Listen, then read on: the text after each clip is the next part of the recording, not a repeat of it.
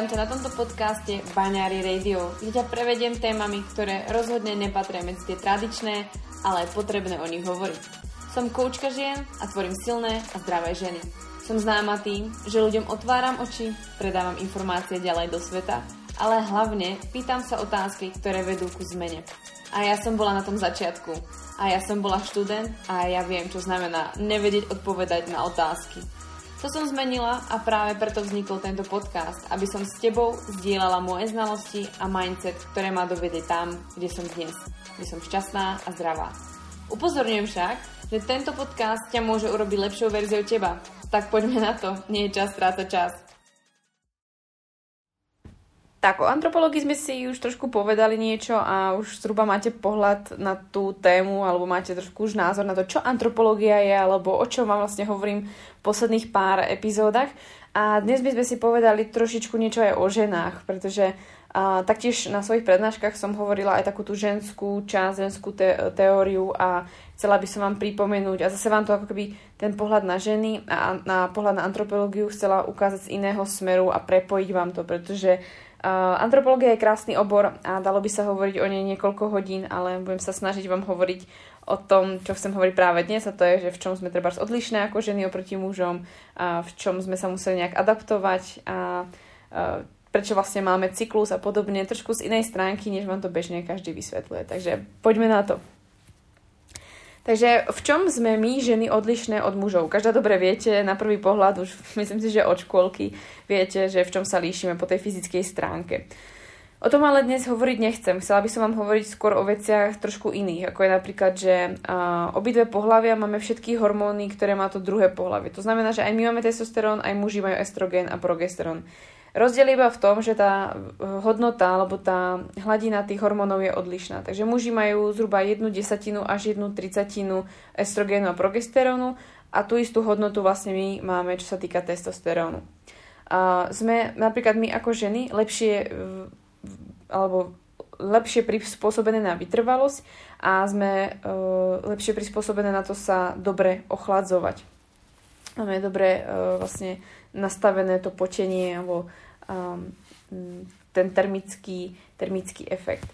A máme o 8 až 10% zhorší fyzický výkon než muži a sme viac prispôsobené na tým pádom, že máme lepšiu vytrvalosť a schopnosť sa dobre ochladzovať na ultra, endurance beh alebo plávanie v studenej vode. Sme v tom trošku šikovnejšie. Máme flexibilnejšie a mobilnejšie kolby a šlachy, to si myslím, že väčšina z vás ste už spoznali.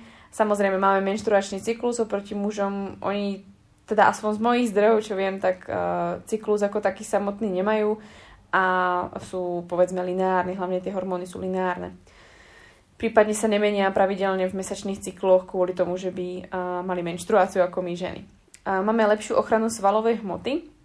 My ako ženy, keď už vytvoríme svalovú hmotu, čo je celkom veľmi za krátku dobu, to je hlavne za obdobie, keď máme zvýšený estrogen, tak krásne budujeme svalovú hmotu tak potom vlastne v dávke alebo v, v fáze, kedy máme progesterón, tak už toľko nebudujeme svalstvo veľmi ťažko, ale zase keď my si vybudujeme svalovú hmotu, veľmi mm, oproti mužom ju pomaly strácame a veľmi krásne si ju vieme chrániť, takže to si myslím, že je celkom dobrá super schopnosť. A máme vlastne e, častejšiu vlastne túžbu byť chudá alebo pátiť sa niekomu a máme častejšie vlastne tendencie k poruchom príjmu potravy a to je z toho dôvodu, a objavuje sa to najčastejšie v puberte. Je to z toho dôvodu, že vlastne v puberte vám sa zvyšuje extrémne estrogén oproti tomu detskému veku a je ten estrogen ako keby v dominancii a vtedy máte aj silnejšie menštruácie, dlhú menštruáciu, pretože progesterón ešte len prichádza do vášho cyklu, ale je ešte veľmi slabý alebo je minimálny. A práve preto, že máme veľa estrogénu, tak ten estrogén má tie tendencie k tomu, aby sme vlastne uh, mali poruchy príjmu potreby. Pretože keď máte zvýšený, testoster- uh, keď máte zvýšený estrogen, alebo keď vám dominuje ten estrogen uh, v tomto veku, alebo si všimnete, keď máte zvýšený estrogen uh, vo vašom cykle, tak jednoducho máte menší uh, pocit, že ste hladné, máte uh, zmenšený alebo znížený apetít, uh, lepšie sa vám drží nejaká dieta, jednoducho uh, dobre vlastne držíte nejaký režim a nemáte proste pocit nejakého hladu alebo obmedzenia a nepotrebujete toľko jesť. Takže preto sa to vlastne spája aj s tým, že ženy majú tendencie k poruchám príjmu potravy, pretože aj ten estrogen ešte pôsobí na to, že sa proste chcete páčiť, pretože dobre viete, estrogen máte pred ovuláciou, takže dáva to zmysel. Takže Takže len toľko k tomu, k tým nejakým základným informáciám, ktoré som vám chcela povedať, v čom sme treba odlišné. Taktiež sme ešte odlišné v jednej veci, môžete si nájsť moju bakalárskú prácu eh, manipulačné schopnosti ľudskej ruky,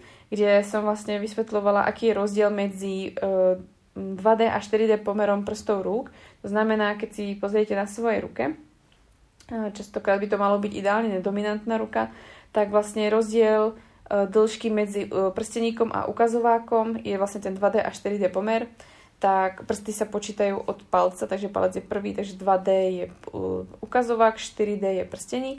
A vlastne ten rozdiel medzi uh, ich dĺžkami je vlastne to, čo definuje nejaké tie mužské a ženské rysy. Samozrejme, existuje ženy, ktoré majú mužské rysy a tie väčšinou uh, sú športovkyne alebo sú ženy, ktoré majú a ktoré majú treba uh, post šéfa, manažérky a sú jednoducho také priebojnejšie. Takže a je to celkom zaujímavá téma, ten 2D 4D pomer na našom vlastne ústave sa to s tomu venovali na antropológii. Je tam nejaký predpoklad toho trebárs, u, aký rozdiel trebárs u homosexuálov, riešili sa treba, že ešte sa niečo mení u transexuálov, potom vlastne aký je rozdiel v šikovnosti tých rúk, to som, som venovala sa tomu ja na svojej bakalárskej práci, takže ak vás to zaujíma viac, tak si nájdete moju bakalárskú prácu Manipulačné schopnosti ľudskej ruky. Tak v čom sme taktiež odlišné, vlastne, tak som vám už naznačila prvýkrát, bolo, že sme lepšie vo vytrvalosti a muži sú lepší na tú uh, silu. Uh, samozrejme, uh, muži budú v tých športových výkonoch vždycky lepší, pretože väčšinou aj majú vyššiu tú svalovú hmotu alebo celkovo majú tú beztukovú hmotu vyššiu než my. Ale keď zoberieme ženu a muža s rovnakou beztukovou hmotnosťou, tak na vytrvalostné športy sme my ženy lepšie alebo rýchlejšie, uh, než, muž, než napríklad keď porovnáme tú istú beztukovú hmotu na silový výkon. Tak v silovom výkone na tú, tú istú hmotnosť, beztukovej hmotnosti sú muži lepší. Takže to znamená, že muži, keby treba ja mám tú istú beztukovú hmotu ako druhý uh, človek ako muž, tak vspiera lepšie, má vyššie, vyššie vlastne pr ale ja treba na šprint 100, minu, 100 metrový alebo treba na niečo vytrvalostné budem, na maratóny by som bola na tú svoju hmotnosť lepšia. No, takže muži sú skôr na tie ako šprint alebo také tie výbušné veci, silové a my zase na tú vytrvalosť. A o čom chcem hlavne hovoriť dneska je adaptácia, ktorá bola najdôležitejšia a to bolo adaptácia, ktorá na našom tele bola najznateľnejšia. Už sme si trošku hovorili o tom, ako sme sa adaptovali na chôdzu, takže už tie nejaké základy máte, ale dnes by sme si povedali o tom, čo to znamená pre ženy. Najväčší kompromis nás žien alebo v rámci evolúcie vznikol práve v oblasti panvy. Panvová vlastne kosť alebo kosti pan, e, panvové kosti to je vlastne oblasť, ktorá e, prešla najväčšou nejakou tou adaptáciou, pretože keď si zoberiete, tak e, snažili sme sa o ekonomický pohyb, takže sme museli mať celkom úzkú a vysokú panvu, alebo respektíve tak dostatočne úzku a, uh, úzku a širokú panvu, aby ten pohyb bol ekonomický, pretože keď máte veľmi širokú panvu, tak sa kmítáte zo strany na stranu a keď máte zase moc úzkú panvu, ako má napríklad šimpanz, tak jemu to taktiež moc nechodí a ten pohyb je veľmi neekonomický, aký má sa ešte viac. No a vlastne ten kompromis vznikol, vznikla vlastne naša panva a tá ženská panva vlastne ešte musela robiť ďalší kompromis a to je tým, že sme museli uh, byť schopné, keď sme sa postavili na tie dve nohy a zmenili sme vlastne ten tvar panvy a svojho porodného kanálu, museli, by sme, museli sme byť schopné aj porodiť svoje vlastne dieťa. Rozdiel je v tom, že vlastne uh, všetky vlastne primáty majú ten um, pôrodný kanál dostatočne otvorený na to, aby sa mláďa cez to dostalo. Čo sa u jediného primáta, a to sme my, deje, že vlastne to dieťa je väčšie než ten pôrodný kanál vo všeobecnosti. Takže čo sa musí diať je, že sa vlastne uh, či hlavička toho dieťaťa nie je zrastená, ale má fontanely, takže sa stláča, uh, aby vlastne mohla prejsť cez ten otvor. A ďalšia vec je, že sa otáča v troch rovinách. A ďalšia vec je, že vlastne uh, uvoľňujú sa na vyplavuje sa nám hormón oxytocín, ktorý nám uvoľňuje trošku väzy a ten priestor sa dokáže zväčšiť, aby vlastne povolili tie väzy a dostalo sa vlastne to telíčko von s tým, že sa otáča v tých troch rovinách. Takže a to je vec, ktorú som vám hlavne chcela predať, je, že aby ste si vážili svoju oblasť panvy, panvového dna a naozaj sa to starali. Um, môžem vám odporučiť, že ženy, ktoré proste uh, boli treba na našom workshope s Klárkou, tak uh, pocítili samé, že to panvové dno je treba riešiť a hovorili sme si o tom, hovorili, hovoríme si o panvovom dne aj v preprogramuj svoj cyklus, pretože panvové dno je naozaj dôležité a nielen pre ženy, ale hlavne pre ženy. A je treba sa o ne starať, pretože naozaj e, samotná tá oblasť pre tie ženy je neskutočnou, neskutočným zázrakom a adaptáciou a tým, že tá, tam jednoducho je krásne sledovať, čo dokáže príroda, aby vznikol kompromis. Navyše to dieťa sa rodí v takom veku, aby tá hlavička dokázala ešte prejsť von, ale bola už celkom dobre vyvinutý, e, vyvinutá nervová sústava, hlavne mozog a následne sa mohli o to dieťa starať, aby nevznikol nejaký defekt mimo to, že vlastne dieťa už nie je v brúšku. Takže, takže to by som vám chcela hlavne pripomenúť ako antropologička, že svoju oblasť panvy, panvového dna a to, čo sa tam vlastne deje, si naozaj vážte, pretože to je neskutočný kompromis a to telo sa, ako jasné, sú tam nejaké možno bolesti, pri, prichádza tam niečo, ale verím tomu, že, že vlastne to telo je dostatočne prispôsobené na to, aby tie bolesti nemuseli byť tak veľké a všetko to prebiehalo tak, ako má. No a ešte by som vám chcela povedať vlastne, prečo máme menštruačný cyklus.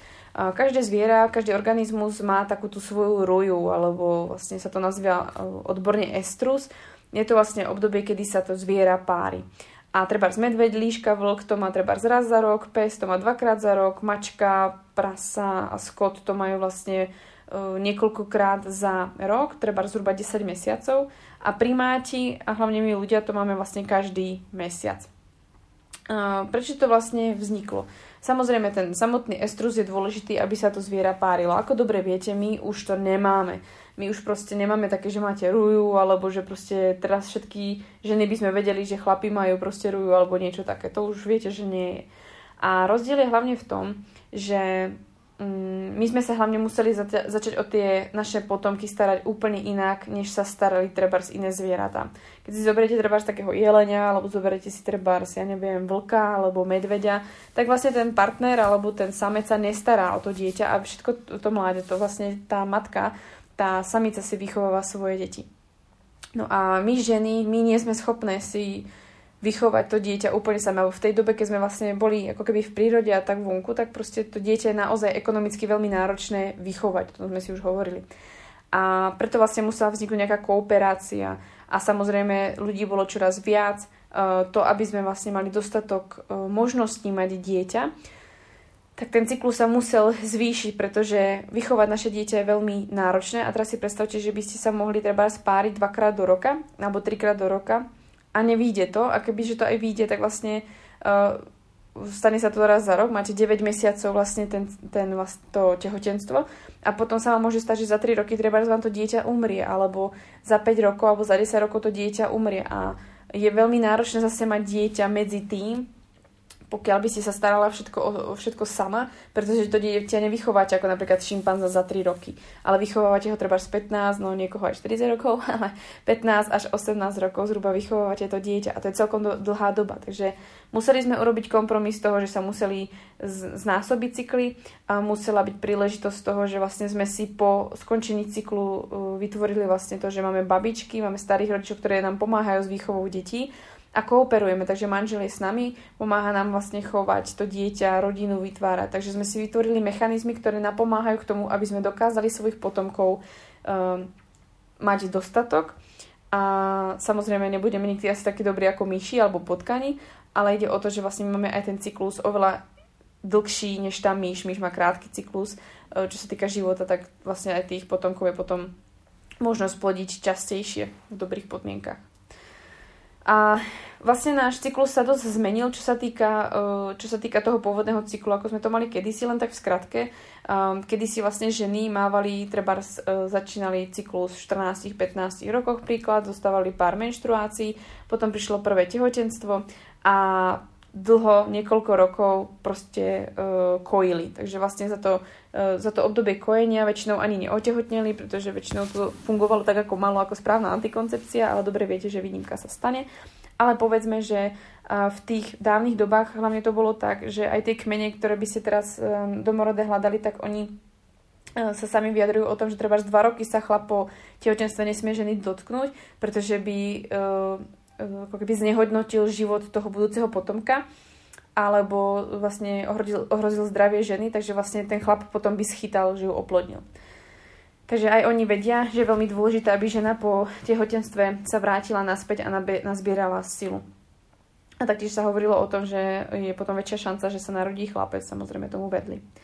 No, a, takže ženy vlastne kedysi mali treba 5-7 tehotenstiev, tým, že veľmi dlho, uh, veľmi dlho kojili a ich počet menštruácií bol minimálny, veľmi, veľmi nízky. No, v rámci svojho zdravého alebo svojho produktného, produk, produktívneho veku alebo veku, kedy boli dosť ako plodné, tak povedzme, že svojich 20 rokov treba mali minimálny počet menštruácií a ten počet menštruácií sa začal zvyšovať s ich zvyšujúcim sa vekom, pretože zhoršilo sa aj treba to, že už boli horšie regenerovali alebo horšie bolo Eh, alebo ťažšie bolo sa nechať oplodniť alebo tak. Takže tých počet tých cyklov mali o dosť menší.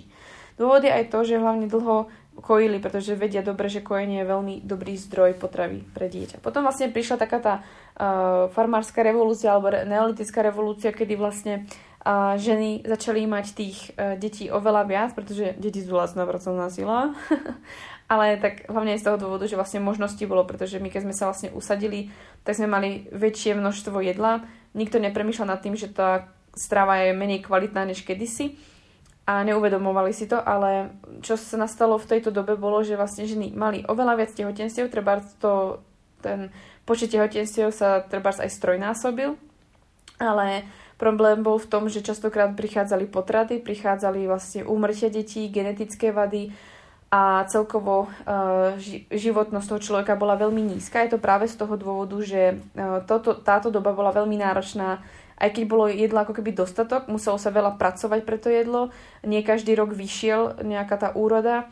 Uh, začali sme bývať v veľmi blízkych komunitách, takže sa zhoršila hygiena, prichádzali nové uh, epidémie. A taktiež sa vlastne stalo to, že tie ženy dobre ani neregenerovali, málo kojili a boli hneď nutené ako keby ísť do práce a bolo ťažké veľmi kojiť. Nemali ani energiu, pretože oni jedli, síce mali dosť jedla, ale mali veľmi jednotvárnu stravu. Mali veľa pšenice, mali veľa, veľa kukurice, zemiakov, občas možno nejaké meso, veľa mliečných výrobkov, ale nemali pestro stravy, ako mal treba paleolitický človek. Takže v tom je taktiež veľký rozdiel. No a moderná doba prichádza vlastne s tým, že ženy dostávajú menštruáciu zase klasicky v pubertiackom veku a potom treba z nejakých 30 rokoch si povedia, tak by sme mohli otehotnieť. No a majú vlastne jedno dieťa, ktoré sa častokrát nekojilo, pretože kojiť buď sa mlieko strácalo, alebo kojiť bolo nemoderné, takže sa ženám aj zaviazovali proste prsia a to sú veci, ktoré sa diali aj v minulom storočí a jednoducho kojenie nebolo trendy a kojila väčšinou uh, dojka. Takže vlastne iná žena, ktorá mala na starosti vlastne kojenie detí. Takže stalo sa vlastne to, že žena ani nekojila moc, mala čo aj jedno, dve tehotenstva a potom mala zase cykly. Takže tých počet cyklov sa naozaj mohol až strojnásobiť, alebo no, mohol sa treba aj strojnásobiť oproti ženám, ktoré mali predtým cyklus. No a tá naša doba, v ktorej žijeme, alebo posledných 50 rokov, v ktorej žijeme, tak je vlastne tá, že ženy mladé dostávajú menštruáciu, dostanú vlastne hneď antikoncepciu, pretože, ako dobre viete, tak v pubertálnom veku máte nepravidelnú menštruáciu, dlhú menštruáciu, bolestivú menštruáciu, čo je normálne pre puberťačku, čo si hovoríme v programe pre programy svoj cyklus ale riešilo sa to tak, že napravíme menštruáciu, tak vám dáme antikoncepciu. Nie, že by sme vám nechceli, aby ste otehotneli, ale chceme, aby ste mali zdravú menštruáciu. Nikto vám nepovie, že nemáte pravú menštruáciu. Vám nikto nevysvetlí. No a vlastne berete takto antikoncepciu treba do 30 35 poviete si, no mohla by som mať už dieťa, takže vysadíš antikoncepciu, dostaneš treba menštruáciu, s nejakým zázrakom dostaneš menštruáciu, otehotnieš, bum, kojíš nejakú dobu a zase nasadíš hormonálnu antikoncepciu, pretože no, treba sa chrániť však. A vždycky je to len o žene. No, takže takto sa napríklad menil náš cyklus žien a takto vlastne uh, by sa dalo povedať, že sa menil a uh, treba sa trošku nad tým zamyslieť, že možno si teraz poviete, no dobre, tak ale my máme teraz tým pádom veľa cyklov, pretože nemáme už toľko detí a tak dlho nekojíme, tak je to Katy. Um, Áno, náš cyklus sa treba mohol strojnásobiť, počet tých našich cyklov sa mohol strojnásobiť. Hovorí sa, že moderná žena má zhruba 450 cyklov za žien, čo oproti žene niekde v, v typickom ešte ako keby typickej ako zriadení alebo v kmení má treba 128 cyklov za život. Tak áno, je to nebezpečnejšie v tom, že sú väčšie tendencie vzniku uh, rakovín alebo jednoducho telo má pocit, že ho nepoužívate k tomu, aby ste produkovali uh, potomkov. Častokrát sa potom aj stáva, že u žien ako napríklad míšky, ktoré vlastne nemajú nikdy deti, tak sa stane to, že majú vlastne hodne cyklov a typická choroba pre nich býva väčšinou uh, taká ako ochorenie eptišiek je vlastne, že majú rakovinu čípku alebo majú celkovú rakovinu maternice a podobne. A je to u nich častejšie, pretože práve uh, oni deti nemajú. No a teraz zostáva otázka, či uh, je zlé mať veľa cyklov alebo nie. Ja si osobne myslím, že radšej budem mať viac cyklov, budem sa snažiť mať uh, dostatočne detí, ktoré proste budem schopná vychovať, budem dostatočne dlho kojiť, ale určite si nebudem zastavovať menštruáciu nejakou hormonálnou antikoncepciou a myslím si, že pokiaľ vedete zdravý životný štýl, tak uh, tá menštruácia, tie počty menštruácií vám nemôžu až tak ublížiť, pretože to je obraz vašeho celého životného štýlu. Otázka je, čo sa vlastne s nami stane, či sa nám zmení menštruačný cyklus nám ženám, to je otázka do budúcna, a ktorú neviem zodpovedať, ale bolo by to možno zaujímavé sledovať, či sa niečo zmení, pretože vlastne naše cykly boli kedysi v nízkom počte a tvrdiť, že mladé holky nepotrebujú cyklus, pretože to je vlastne prirodzené, to, čo ženy mali kedysi, je totálna blbosť, pretože tie ženy boli reálne tehotné, ale vy s antikoncepciou alebo bez uh, menštruácie nie ste tehotné. Vy proste máte buď amenoreu, takže máte problém s hormónami, alebo ste v, uh, máte antikoncepciu a máte ešte väčší problém, pretože si tlmíte svoje hormóny. Takže rozhodne to nie je riešenie. A radšej viac cyklov a byť zdravá, udržiavať si zdravie, vedieť, čo robí so svojím cyklom, Práve preto ženy sú v preprogramuj svoj cyklus, aby vedeli do svojho života vždy aplikovať problém so svojím cyklom a vedeli ho riešiť a mali odpovede na svoje otázky. Takže to je odo mňa asi dneska všetko, čo som vám chcela povedať o ženách z antropologického hľadiska. Chcela som vám pripomenúť nejaké základné veci, zvyšné informácie, ktoré sú už praktické, ako si napraviť cyklus, ako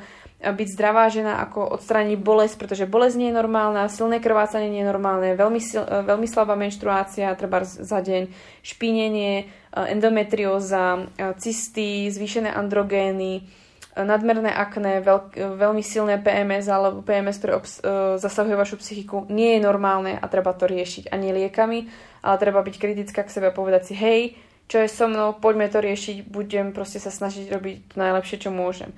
A v tejto dobe vlastne, keď do toho bodu prídete, že to chcete riešiť, zistíte, že už to nie je iba o strave, o tom, že chcete si počítať treba kalórie, alebo že chcete vedieť presne, čo máte mať v jedálničku a zrazu začnete vnímať telo úplne inak, pretože pochopíte, že zdravie vychádza z toho, čo dávate do úst a toho, ako sa staráte o seba a to je ten základ, ktorý chcem vás naučiť v preprogramuj svoj cyklus. Takže ja vám ďakujem, že ste boli pri dnešnej epizóde a verím, že sa tešíte na ďalšie, ktoré pre vás chystám. Tak sa majte krásne a dajte mi vidieť, či sa vám epizóda páčila.